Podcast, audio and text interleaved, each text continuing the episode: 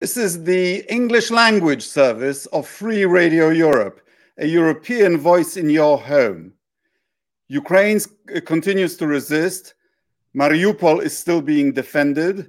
The Russians are concentrating for a battle for Donbass.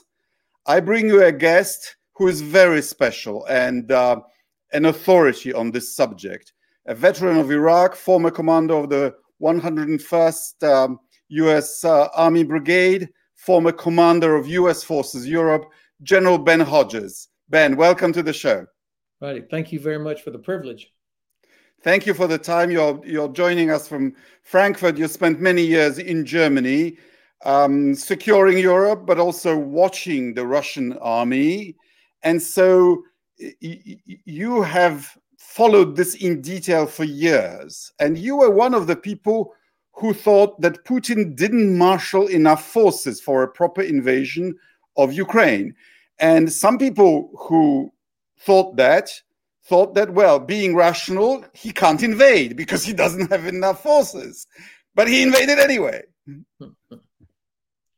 Well, of course, um, he overestimated his own capabilities. Uh, he grossly underestimated the resolve of Ukrainians to fight. Um, and I, I, think this is a there's several reasons for this, but mainly it's it comes from arrogance and um, yeah, it, it just a gross mismatch of overestimation and underestimation.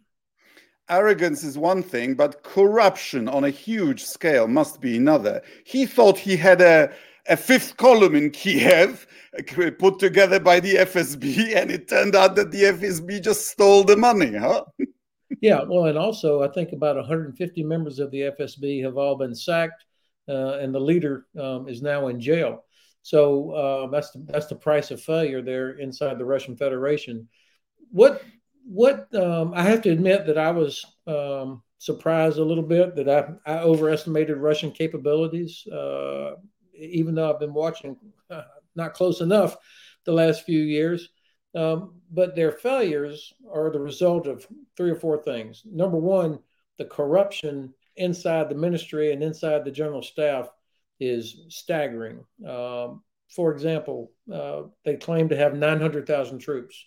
I doubt they have 500,000 troops. This is wow. an old technique, though, for commanders to pocket money when they say, I need salary for this many, and they don't actually have people there. So uh, the Russians, the first red flag was when they started advertising to recruit Syrians to come fight. I'm like, wait a minute, how, how could you already be running out of people? Um, so, so that's one uh, manifestation of the corruption. The other part, they've known for months that they were going to invade, but yet they issued rations to soldiers that had expired. This is incredible. I mean, that's that's another example of corruption as well as just poor quality control or management of your of your resources and that you don't give a damn about your soldiers anyway that you give them expired rations. Uh, maintenance you know what western armies what the polish army the us army the british army what we all put into maintaining equipment to include equipment that is in storage because a vehicle that doesn't move anywhere actually breaks down. There was this wonderful Twitter f- feed about how you need to move the tires huh, of the trucks. That's and so all these uh, trucks that have tires that were rotten because they haven't moved. This is basic stuff, and so it tells you about the corruption inside the uh, the ministry. But also, they didn't seem to have. Um, delivered enough petrol for the original invasion force. I mean, Polish generals were telling me, Minister, the T80 has a, you know, with full outside tanks, has a range of four, 500 kilometers, even more. And they stopped out of fuel outside Kharkiv, 40 kilometers into enemy territory. Somebody either siphoned off or stole the fuel. I think there's a combination of factors here. Um, fuel consumption, just like ammunition consumption, is always higher in combat than it is in training where things are very controlled. Plus, this is extremely cold weather, so I'm going to bet that these tank crews never turned off their vehicles in order to keep the heater uh, going in, in, the extreme cold weather. So again, consumption goes up. But also, there were reports of soldiers sabotaging their own vehicles, uh, not not wanting to fight. Um, but I would also add this: there, the thing that I missed in my assessment was that they have no operational experience. It's been the same thin sliver of the Russian military that was in Georgia, in Syria, in Crimea, in Africa. So about 95% of the military actually has no real operational experience. For sure, they don't they don't train uh, to, to a rigorous standard the way that NATO armies do. And so you make mistakes about logistics. How much do you need? What's the consumption rate? And then, of course, you know, vehicles uh, being jammed together on roads. This is this is basic stuff that any good sergeant would correct. Of course, they don't have sergeants, so it's corruption, lack of operational experience, lack of rigorous training uh, that has contributed to uh, their performance. But you must have analyzed the uh, triannual Zapad exercises in detail, and they seem to be doing well in those exercises. And those were 30, 40,000 um, uh, men exercises. Okay. So it's a great question and opportunity. These exercises that they conduct, these are set piece, preordained, uh, more like demonstrations. So, you know, there's no risk of a tank doing a live fire on one of these exercises running out of fuel, for example, or out of ammunition. It's it's a very controlled thing. That's what I mean. They don't they don't train against a uh, an opponent where it's it's a free free maneuver battlefield the way that we would at um, our national training center or here in Germany at the uh, training center in Hohenfels, where the enemy usually wins most of the time in exercises. Now, uh, this is a cultural thing too, where a commander is allowed to fail in an exercise. You you train to the point of failure. You want to find where all those weaknesses are. Um, an athlete would recognize this as training to muscle failure. You can be sure that Zapad, there is zero muscle failure happening in an exercise like that.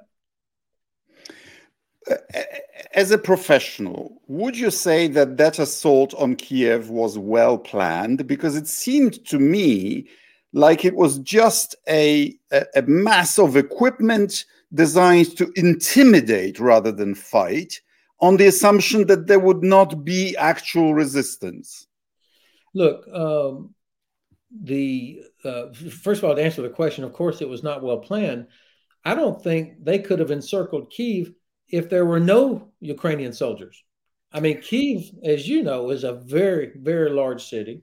It's divided by uh, one of Europe's largest rivers at its widest point it is a and it's not like Manhattan where all the roads are north, south, east, west. I mean, it is a very complicated or what we would call complex urban terrain, huge numbers of very large buildings.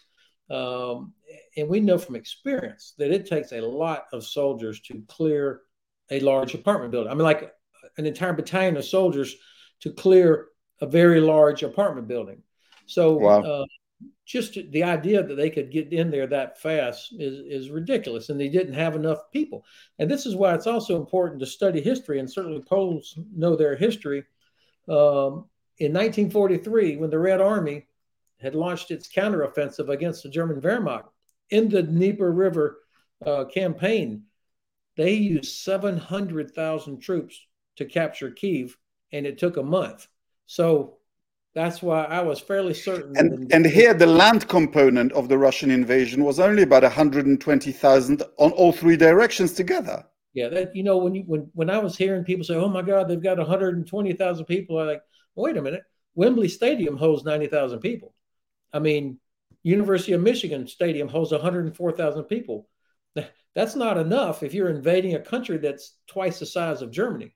Uh, that will have a determined defense. So it really was just um, some very, very poor planning and estimations. Shoigu likes to um, parade in a uniform, but he's not actually a military man, is he? No. Uh, and also, he's been there for eight years in post, so he's not going to be able to escape responsibility for this uh, catastrophe. Mm-hmm. And the Ukrainians have won the Battle of Kiev. The, uh, Putin's Plan A ha- has failed. He has not changed regime with minimal losses. He has not brought all of Ukraine back into the fold um, with a, a, a, quick and easy operation. That's gone. Yeah. Um, I, I don't want to overstate this, but I imagine in years to come, people are going to compare what uh, Ukrainians have done to the Polish uh, miracle on the Vistula. I mean, this is uh, very few people predicted it that they would d- destroy the Russian attack the way that they've done. Um, it's interesting. Also, um, there's some other longer term aspects to this. You know, General Gerasimov. You know, people talk about the Gerasimov doctrine and like this is some kind of Sun Tzu sort of thing. I think the only Gerasimov doctrine that people are going to talk about in the future is the murder of innocent civilians uh, because these are his soldiers. Now, he will not be able to say, you know, uh, those were co- subordinate commanders. So one day when there is a, trial in The Hague or whatever, he's he's going to be sitting there in the docket with a set of headphones listening to the prosecutor. Uh, what would be your hypothesis? Were they behaving like that on orders, or is it an unspoken deal between the uh, the politicians and the Russian military? we don't pay you much, we treat you really badly, but when you get to the enemy territory, uh, you can let your uh, you know you can let loose which is how european armies behaved until about the beginning of the until the Napoleonic Wars, and then they found that it was not just criminal; it was counterproductive. Exactly. So this is this is who the Russians are. I mean, they've never been known for a soft touch, uh, and so destroying cities, a, a medieval approach, um, deporting and kidnapping and deporting uh, people in an attempt to depopulate. I mean, this is what they did. Uh, the Soviets did between the wars. Uh, it's what Russians have done for centuries. So um, I, I, don't imagine that uh, Gerasimov said, okay, I want y'all to go out there and, and, feel free to kill everybody you want to. But culturally, it would have been accepted or maybe even expected, especially when you talk about um, if you accept the idea that this whole the whole objective of the Russians was to eliminate Ukraine as a state, even the idea of Ukraine as a state. So you start depopulating, you destroy every shred of infrastructure. I mean, Mariupol was once a significant port. It'll be years before that place can be a port again. So that's so particularly I, odd, isn't it? Because Mariupol is a is a Russian-speaking city, and the, and the inhabitants there thought, ah, oh, they they will not be so hard on us because uh, because well, this, we and this, and Mariupol is a ghost town. Yeah, this this shows me that you know, this is all about destroying the idea of Ukraine so that there's no economy, there's no nothing. Um, already down in regions outside of Kherson and Zaporizhia, they're they're forcing people to use rubles uh, for and for, rebuilding Lenin statues, which uh, yeah. So so this is this is the long term goal. So the idea that they're soldiers, and by the way, if soldiers are undisciplined, they're more likely to commit crimes. So right. um, and what what we have seen, it's so much evidence of poor battlefield discipline. And so it's not surprising that these same soldiers would not have any problem murdering innocent people. There are some some conversations picked up by the uh, security services of Ukraine between soldiers and their relatives, in which the, the, the soldiers claim, I wonder whether this is true, that because it's not technically a war, they can't actually be forced to fight. They can just be expelled from the army. That that there is no martial law. Interesting. Are, you were talking about Russian soldiers. Yes. Um, th- this has been interesting for me. You know, the Rada changed the the not the Rada, excuse me, the Duma changed the law just before 24 February to allow conscripts to go outside of Russia into Ukraine. So there there are legal aspects that seems they pay attention to some, but not all. And I think that the general staff probably is concerned about the impact on the population if they do violate certain laws, particularly about conscripts. Um, I, I was surprised recently to learn that they made the decision not to mobilize reservists, for example. Right. That that tells me that there's not a phase three because they don't have enough troops to finish what they think they're going to do now and then, which is amazing. I mean, Russia always had, uh, you know, inferior inferior uh, technique, but you know, huge numbers, and they seem to have run out of the numbers, huh? Yeah. Well, of course, the population of, of Russia is about 150 million, it's a it's a very unhealthy population, and uh, you you know, of course, that when it was the Soviet Union, they would bring in troops from all the different Soviet republics. That's not happening now. So, um, and the Kazakhs, they're saying, no, we're not interested. Even Belarus is like, uh, you can you can base out of here, but we're not sure we want to join this. So um, the fact that they turned to Syria asking for bodies, um, and uh, they're bringing back some old uh, Wagner mer- mercenaries to, to find enough troops. And the Russian soldiers seem to be seem to be from the poorest part of Russia, which is why they are so impressed by Ukrainian homes, yeah, and why there, why there is so much looting. Uh, the best meme I've seen so far uh, showed a uh, one of these Turkish-made uh, drones uh, flying near the uh, Moskva, the ship that sunk, with a, a washing machine suspended under it as the distraction. there is there is this the film of uh, a parody of the 9th of May um, uh, victory parade with Russian soldiers, you know, carrying uh, again washing machines and stolen carpets and that sort of thing. Yeah, there's been a lot of uh, creative humor come out in the last uh, couple of months. What reserves can Putin still put into this fight? Well, um, I, I think that they look, they, they are brutal and they're medieval, but they're not stupid. And so they will. And they learn. Uh, they, that's right. They will have learned certainly some things from the last uh, seven and a half weeks.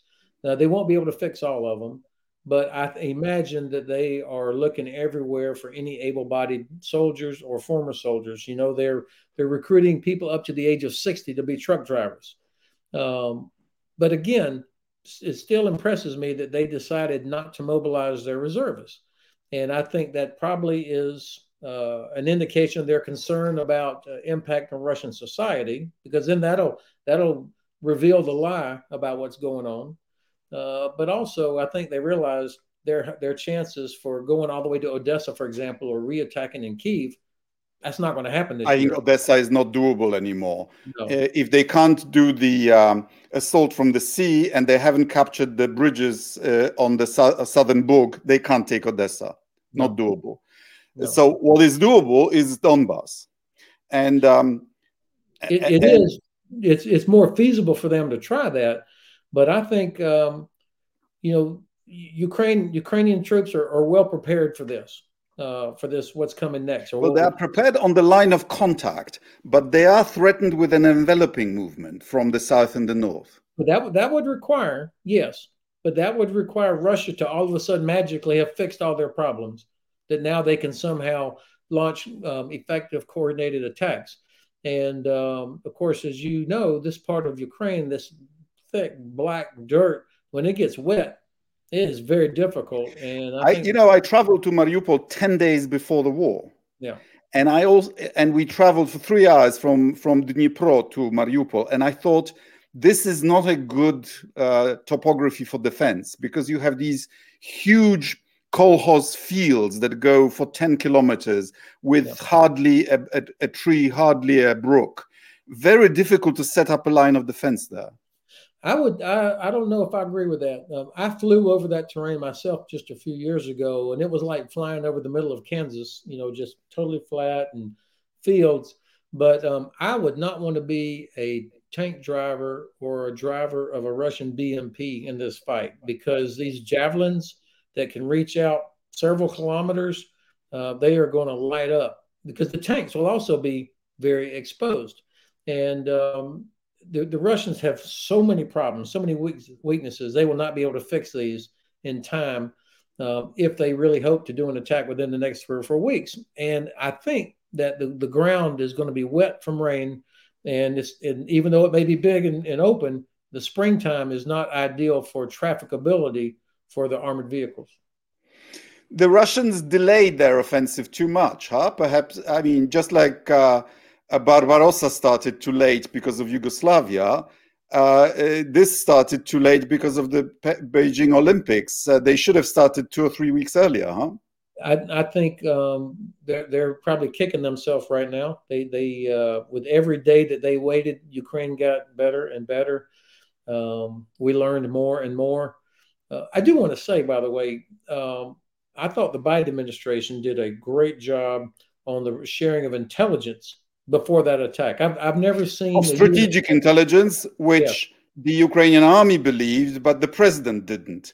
And uh, you know, I was meeting officials, everybody except him, and I was asking them ten days before the war, why aren't you mobilizing your economy for wartime production? You should be producing ammunition now, twenty four seven. Yeah this this I think this was one of the major mistakes that the uh, Ukrainian government made before this. Um, but what I was about to say is I was impressed that the with first of all with the diplomatic effort by the Biden administration, more intensive di- diplomatic effort by a U.S. government probably since 1995 and the Dayton Peace Accord. That, and, and then the, the the decision to share intelligence like they did. Um, really impressed me. I, you know, intelligence people they don't like this because they don't they don't want it to be known what we know. But here, I thought it was brilliant, and the fact that none of our European uh, allies pushed back on it tells me that the administration shared it uh, enough. But you know what happened with the with the German intelligence chief? No. He was in Kiev the day before the oh, invasion, yeah. telling the Ukrainians it will not happen, and then had to be evacuated the next day.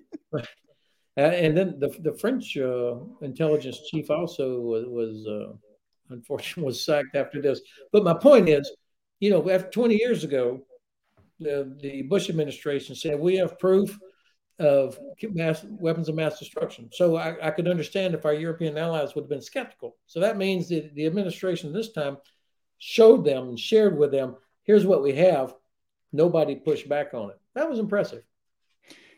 So that was the strategic use of uh, intelligence, but there is also the tactical use of intelligence, which must be gold dust for Ukrainians. They know exactly where the Russians are and what they're planning.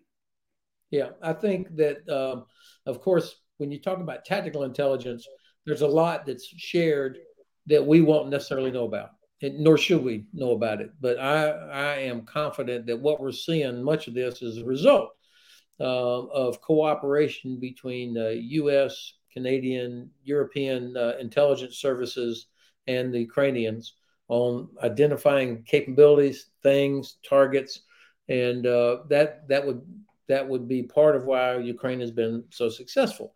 Um, there's never too much, though. I mean, we've got to keep doing this because right now, this this window of vulnerability, where the Russians are trying to rebuild, reconstitute, they're very vulnerable, and we should be pushing everything that would enable Ukrainians to hit these deep targets because that's what's causing all the damage and killing so many civilians. Artillery and rocketry, huh? Exactly uh, and also where these units are trying to rebuild. I mean, they're bunched up. There's fuel. There's ammunition everywhere. That we should be hammering the hell out of those targets. You mentioned um, the Battle of the Vistula, and what happened there was that our commander in chief at that time took the risky decision of um, allowing the Bolsheviks to come to the gates of Warsaw. He then removed his uh, cavalry and some of his forces south, where the, an opening between two Bolshevik armies uh, was created, counting on the fact that the defense, the defenders will hold out for a few days, and then attacked from the side, from behind the uh, Dniepr uh, River, uh, across the uh, uh, Bolshevik supply and communications lines, which is your classical Napoleonic tactics, right? And right. then the enemy panics, and then you rout them. Uh, you destroyed most of them uh, while they are they are panic uh, withdrawing in a panic. Is there a possibility that now that the Russians have to, taken Izium, hoping to to go south, the Ukrainians, if they could marshal the forces, could strike between Izium and Kharkiv? Yeah, I, I absolutely believe that. And I'm sure that Ukrainian general staff is trying to figure out the right moment, the right place to do something like this. Um, of course, uh, they're helped by the fact that Russia has failed to integrate their air power with their land power. Uh, this becomes a lot more dangerous if you've got Russian aircraft and Russian drones uh, up in the sky that can see armored formations trying to move to launch such an attack. But if um, if they're able to um, avoid being hit or discovered by Russian air power, then I think they'll be they'll have some success here. But this is also why uh, the idea of, of, pushing to the Ukrainians more armored vehicles, things they could use for this, uh, is also important. What we've seen is that the bulk of the Russian army is essentially a 1980s Soviet army, isn't it? Yeah. yeah. Poorly integrated uh, among the services and poorly and also uh, uh, suffering from the same kinds of problems that the US army suffered in the 1980s. Yeah, I, re I remember the famous story about you know during the invasion of Grenada, of, a, of an officer calling calling in for artillery support with his AT&T card. Huh? yeah, we we've learned a lot the hard way over the decades, and in fact, you, will probably remember um, it took the U.S. Congress passing a law called Goldwater Nichols to force us to play together, uh, you know, to be joint. Um, there is no such thing in, in Russia. And, and, so it's, in a way, it's not natural. Uh, each, each service tends to stick, want to do its thing. And uh, that's why we've seen no amphibious operation that supported ground maneuver anywhere, even though the Russians had total control of basically the Black Sea and Azov Sea. They've not been, other than shooting missiles into towns and killing people, they have not been able to do anything with their Navy. Most of their Air Force has actually stayed inside Russia because it was so dangerous for their pilots. And look, a pilot has to spend a lot of time in an aircraft and in a simulator to be proficient just to keep it level, let alone, you know, uh, talking about supporting ground operations, worried about enemy radar and all that. So the training of their of their air force is also in the same poor state that their land forces are. But also, they just don't have enough precision munitions, do they? They don't have JDAMs. So they can only give ground support by going very low, and they can't go low because of stingers. Yeah, that, there is that. Interestingly, one of the one of the very positive side effects of these sanctions is that many of the critical components that uh, Russian defense industry depended on to make smart bombs, uh, precision munitions, um, are, no longer coming in. So they cannot they cannot replace the huge amounts of uh, missiles and rockets that they've already fired. So they've they've lost there. In fact, they cannot even build new tanks uh, because again, some of the components that they need came from other countries. That's all stopped. So um, this is, you know, that I believe that they're going to culminate. That they are not going to be able to do achieve all that they want and, and that's why I think, Roderick, it is so important that we don't let this opportunity pass to break their back now while they are literally on their knees trying to get back up. Let's don't wait for them to get back up. Uh, my wife was in Kiev uh, last week, uh, spent uh, uh, 90 minutes with President Zelensky, and in her uh, Atlantic article about it, you know, the most mem memorable phrase from President Zelensky is, "I feel like I'm inside Groundhog Day." You know, leaders ask me, "What do you need?" And I tell them, "I need the same things I told you about a week ago." Right. This, right. you know, speed is of the absolute essence here. Yeah, uh, we don't need any more lists. We already know everything. There are so many lists flying around. Every, we know exactly what they need, and it's the capability to strike deep, to hit the rockets and artillery, and whoever's firing missiles, uh, whether it's airborne or from ships, into Ukrainian cities. That that's what's needed. That capability that includes intelligence, that includes counterfire radar, but the systems. That's why you know, of course, provided 18 howitzers is good, but that's that's basically one battalion of artillery right? And 40 40,000 rounds will go very fast. So it's about finding number one ammunition for the systems they already have, which we probably could find in most East European countries. Uh, but also, we need to be thinking longer term. Give them the, the Germans, the Americans, the Swedes, and uh, I think Norwegians have, I'm sorry, the French have long range artillery and rocket launchers give that to them. Um, we'll pay later. I mean, push those capabilities to them now. We have a, a window of about three weeks we we can really inflict so much damage on Russia that they will not be a threat to their neighbors for years. But if we let them get back up, then that window of opportunity is going to pass. But I assume that that Zelensky dared to give a snub to uh, President Steinmeier because Germany has in fact not delivered what it announced. Yeah, I, I have to say, um, I, I I've, I've looked at this from two or three different angles. First, I can understand his frustration and the frustration of all Ukrainians that Germany um, has has been so um, slow to, to really grip this and, and to, to lean into it. Um, but on the other hand, um, I think you know President Steinmeier he represents Germany. He is Germany, and Ukraine needs the EU. Ukraine needs Germany. I mean, there's going to be life after this, and it's going to take a massive rebuilding effort. And you can be sure that Germany and the European Union are going to be right in the middle of all of this. So I think probably um, not uh, not the best move here in this case. But uh, again, I can understand frustration. And to be candid, President Steinmeier, I mean, for him to publicly admit, hey, you know, I was wrong for 20 years that's that's not inconsequential, and and I think uh, Ukraine could have handled that better. Um, uh, you may or may not know that uh, I brought out the first pictures of Stinger missiles on the battlefield in Afghanistan in the 1980s. And you know what? What's strange for me is that it's against Stingers against the same MI, Mi-24s. um, and that that weapon changed the course of that war because, as we were saying, the helicopters from giving close air support and from delivering um, delivering stuff to isolated garrisons had to go high from one day to the next, and yeah. that meant that the Soviets had to double their contingent or quit. Right.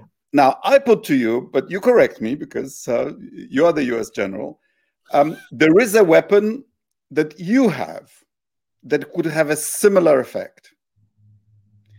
Uh, that you have in store plenty of it's called CBU 97. It's essentially an anti tank cluster, cluster bomb.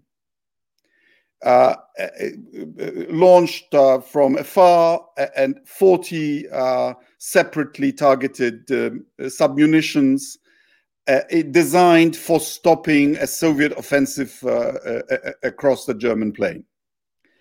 I'm told it was one. It was used once during the Iraq War, and uh, it destroyed half an Iraqi tank uh, brigade, and the other half came out of the turrets and uh, and and gave up. And I'm also told reliably, I've checked this with the producer, uh, which is Textron, that it is ideally uh, launched from an F-16, which has the software, but it can also be launched from a MiG. What'd you say? Well, I think. Um as long as this is uh, uh, in compliance with whatever agreements we have signed about use of cluster munitions. Uh, but know, this is anti-tank. This is not anti-personnel. Yeah, but it's that's not the point. It's it's a if if there's a dud rate, a certain you know what I mean by dud rate, a failure rate below or above a certain number, you can't use it. And and I would just I think in this case, right, you know more than I do, but that was the first thing I thought of is like, okay, is this in compliance? Because um, previous administration had, or the Obama administration had agreed that we would not use this, but I'm I'm a little dated on this. For sure, if, if there's not a legal problem, then of course we should be we should be emptying our depots to provide. I'm told you have six thousand of these things in, in your in your uh, in storage. They're not no longer produced you're going to make me do a little bit of homework here. Now, look, um, CBU, the uh, it's the, called uh, sensor fused weapon. One one of uh, you know, I saw one of the listeners raised a good point. You know, we can't just assume that everybody in Poland and Romania and Czech Republic and Baltic countries should all just give up all their ammunition and weapons to go to Ukraine. Of, of course not. Um, and I think in this case, uh, the United States, Germany, UK, France, Italy should be stepping forward to say, look, Ukraine needs what you have. We will we will back you up. We will provide just like the United States sent you know patriots to Slovakia as well as Poland. Uh, there's other things we can and should be doing. There are like six different U.S. Air Force squadrons in Europe now. It's a significant increase of what we would normally have. Another so, Putin success, huh? I'll be in I'll be in Finland next week, by the way. So I'm looking forward to uh, seeing another uh, uh success of uh, President Putin. Um, this is interesting. The, fin- the Finnish and possible Swedish application to join NATO. Isn't this something we could play with? we could say to Putin, look, you, you wanted to stop the enlargement of NATO. Uh, uh, one is about to happen unless you withdraw. I suspect uh, that would that would be compelling, but I think we've got to be consistent on the principle. If a nation wants to join, you know, uh, the alliance, then they should be able to apply, which is what we had said for apply. For, but we are, we are, but we don't have to admit them. I mean, this is our decision. And of course, Sweden and Finland would would enhance. Would be would you know? Finland is great on the um, mobilization side. Sweden makes some of its some some very good arm, uh, armaments itself. They would both contribute, but it would uh, affect Russia's security. Finland is close to St. Petersburg. Uh, uh, Russia's border with NATO would expand by 1,200 kilometers. Hmm. Yeah, well, you know what? The, um, Vladimir needs to be thinking about that when he's sitting in his study uh, or at his big mansion looking out over the Black Sea, uh, realizing what a colossal mistake he has made uh, by not only in, uh, motivating Sweden and Finland to seriously consider NATO membership, but also turning 44 million Ukrainians against Russia. Um, I mean, eh, not to mention his own economy being wrecked for for years. So um, sure, this will be. But you know what my theory about that is that the interests of Russia and the interests of Putin are not aligned. I completely agree. Because the interest of Russia is to be an ally of the West in order to protect Siberia. And the interest of Russia would have been to play nice to Ukraine and hope that over the long range, uh, Russian culture, which was very popular in Ukraine and, and all kinds of economic links, would create some kind of synergy and influence. And the interest of Russia would be now to end this war and get out from under the sanctions. But the interest of Putin is to stay in power. And what I fear is that it may he may be calculating that a bad long war is better for him than a bad peace. I, well, that, that's that's plausible. Uh, he would he would certainly be exposed um, to an awful lot of pressure and criticism um, if people, which is hard while the war is still going on. Right, and and, and it certainly appears that a, an awful lot of Russians believe and support. And I'm not talking about you know the uh, old people that still live out in the middle of Russia that only get state TV. I'm talking about Russians that live here in Germany, uh, all over Europe, that also where they have access to 24/7 news from hundreds of sources, and they still um, uh, and they still believe what the garbage that's coming out of the Kremlin. So, well, I think getting the truth to uh, Russians is just as important as getting weapons to Ukrainians. So, a, a concentrated, long term effort to help change the thinking there. Now, that would mean that the United States, we would have to live up to our own talking points. And I, I think that our uh, own domestic political challenges over the last few years have made us vulnerable and also less effective. You know what? Russians who believe the Kremlin are not going to believe our sources of information. I think the, the most effective way of reaching the Russians is to enable the Ukrainians what they're doing anyway, which is a campaign of uh, Ukrainian Russian speakers calling their friends and family in Russia and that's telling them like it is.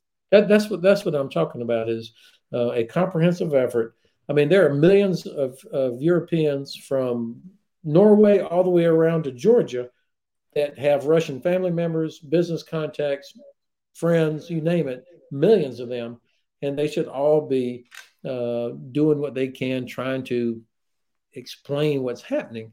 Now, I've talked to several people that have tried this, and they said it's just unbelievable that the resistance they get. So we, it's a it's got to be a combination of, of information and especially using a lot of the uh, Russian uh, intellectuals and media who have left Russia. They know how to communicate to Russians. Let's let's get them on the case. But also, again, uh, our our own domestic political challenges with liberal democracy make uh, it, it damages our effectiveness in this case.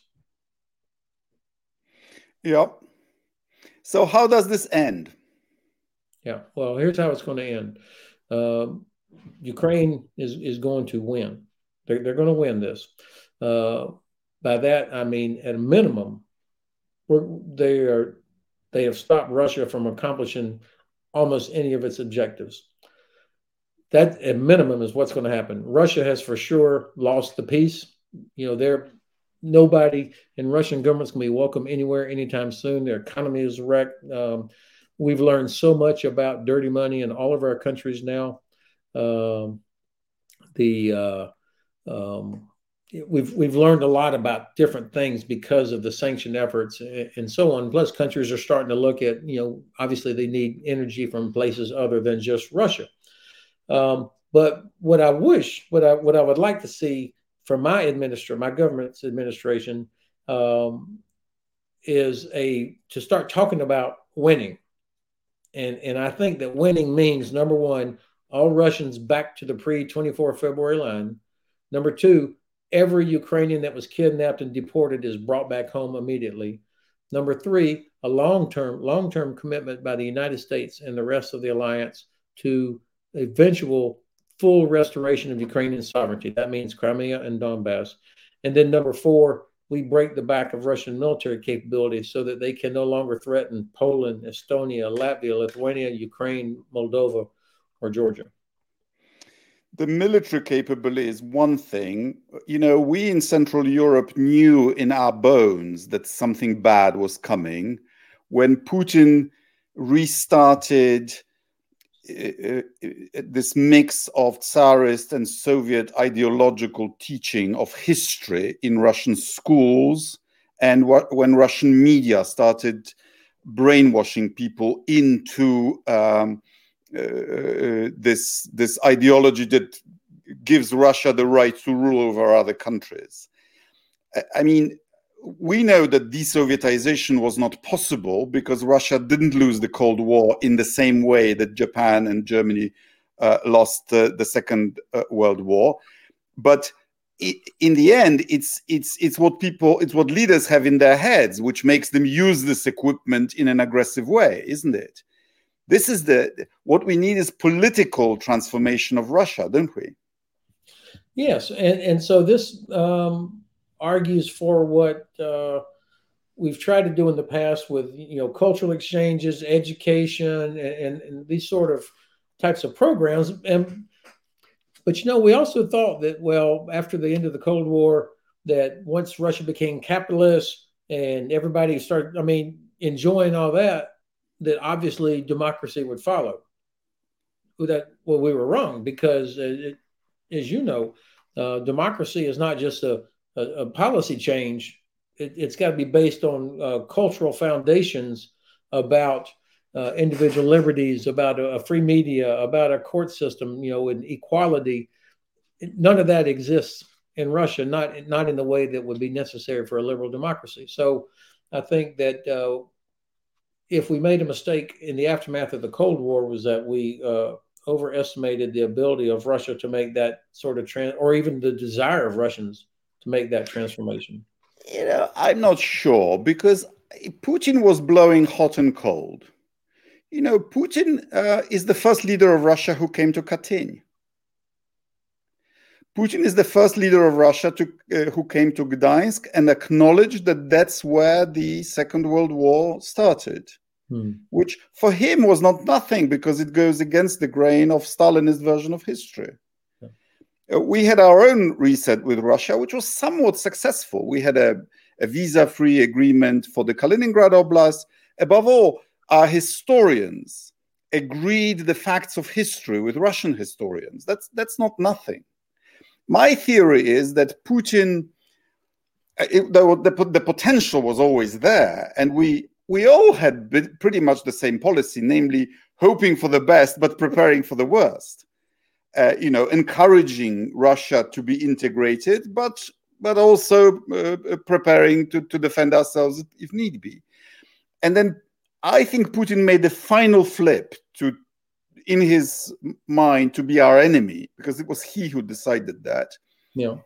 After 2011, after the uh, the uh, uh, the demos in uh, in Moscow and St. Petersburg against him reassuming the presidency, and he blamed it on us and specifically on on Hillary Clinton, and and he decided that we were trying to do regime change in Russia, and then he decided that uh, that he therefore needs to secure his own backyard.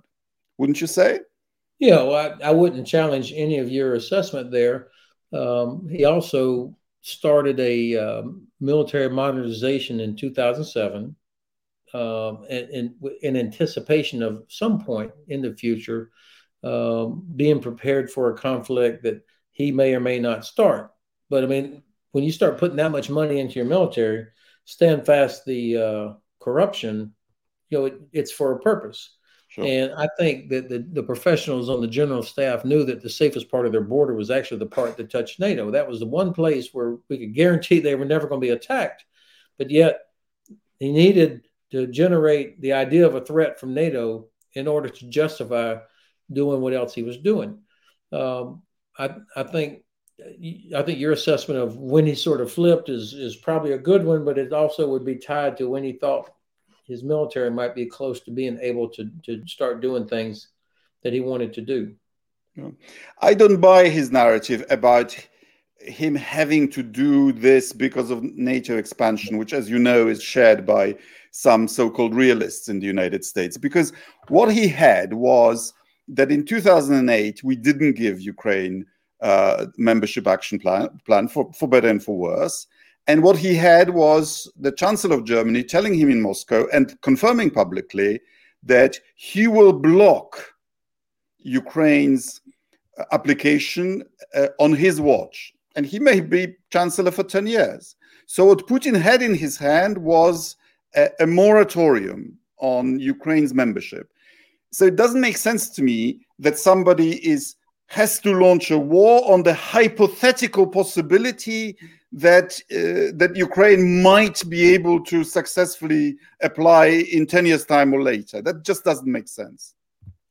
No I, I think there was there's something um, pathological about uh, Ukraine for him that uh, to to erase it as a state or the idea of Ukraine as a state and and that's played out. I I honestly thought before the attack, I was seeing the intelligence too, like I mean the public intelligence. I did not believe he would really attack the way that he did because I thought he could accomplish all of his objectives without having to actually invade, without casualties and without sanctions, because the pressure of all of these troops all around Ukraine, the Navy, the huge buildup on the north of Ukraine, it was already beginning to have an effect on the Ukrainian economy. And so I thought if he does this like a, a, boa constrictor, you know, wrapping itself around Ukraine until Ukraine's economy collapses, then the Zelensky government would collapse. And then he gets his own guy in there um, and he's accomplished what he wants without getting a single sanction. Uh, or losing which, which would have been the, the rational plan, which right. is what Zelensky thought he was doing which right. is why he didn't believe the, the invasion was coming. Exactly, um, and and so um, I I think that, uh, that that's why I think that there's more than just I want to make sure Ukraine is not in NATO. He wanted to punish Ukraine. He, he wanted to... Ukraine, just like the Bolsheviks, uh, yes. because without Ukraine, Russia is not a, uh, it doesn't have a chance to be a superpower. Right. Um, I knew, and, and, and, and this is just last couple of sentences. I knew he would do it when I read that essay in July last year, and when I learned that he ordered all his professional military to read it. I asked yeah. myself, why would you do that? There's only one way: is to motivate people, is to explain to them why you're invading. Getting them ready. That's right. Preparing the population, preparing the troops. Yeah. My last question to you as a professional Is this the end of the era of the tank? Absolutely not. This is this is the, this is a reminder of what happens when you don't have properly trained and properly employed armored forces. I'm not a I'm not a tank guy myself. I'm an infantryman, but I always want lots of uh, mobile protective firepower around me uh, because of what it can do. But the you know these tanks that the Russians are employing are getting lit up because they're employing them so poorly. They, are untrained, and it's uh, and without so, infantry support, huh? Yeah, when you, we've all seen the videos of these tanks, a cluster of them going through a village, and they're just getting hammered. That's that's the exact opposite of how they, they should have done that. If you have to go through a town, you've got infantry out and uh, making sure that you don't have javelin gunners off in the wood line to the side. So again, lack of uh, operational experience, lack of proper training, lack of sergeants.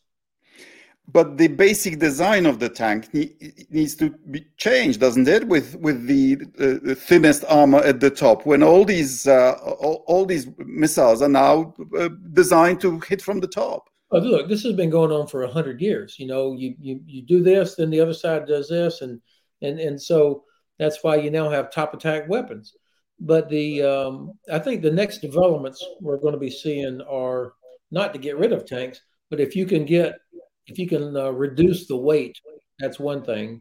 Which means if you have no troops up in the turret, if you're able to to to operate the gun without having to have people up top, you can save 20 or 30 tons just from that.